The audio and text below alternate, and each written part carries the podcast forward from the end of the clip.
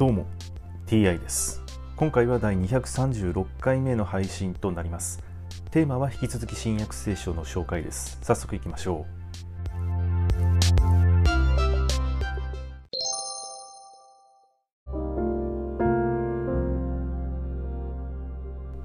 新約聖書第235回。今回は墓に葬られるというお話です。すでに夕方になった。その日は準備の日。すなわち安息日の前日であったので有股屋出身で身分の高い議員ヨセフが来て勇気を出してピラトのところへ行きイエスの遺体を渡してくれるようにと願い出た。この人も神の国を待ち望んでいたのである。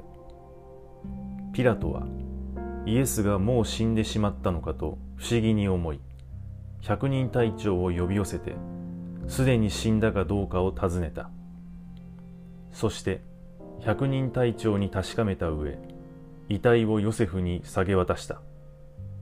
ヨセフは雨布を買いイエスを十字架から下ろしてその布で巻き岩を掘って作った墓の中に収め墓の入り口には石を転がしておいた。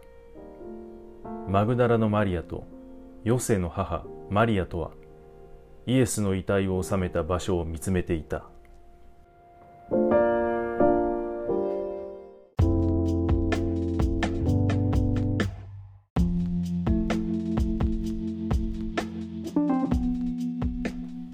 ピラトはイエスがもう死んでしまったのかと不思議に思ったというのがありましたけれどもピラトはイエスがいつ死ぬと思っていたのでしょうか？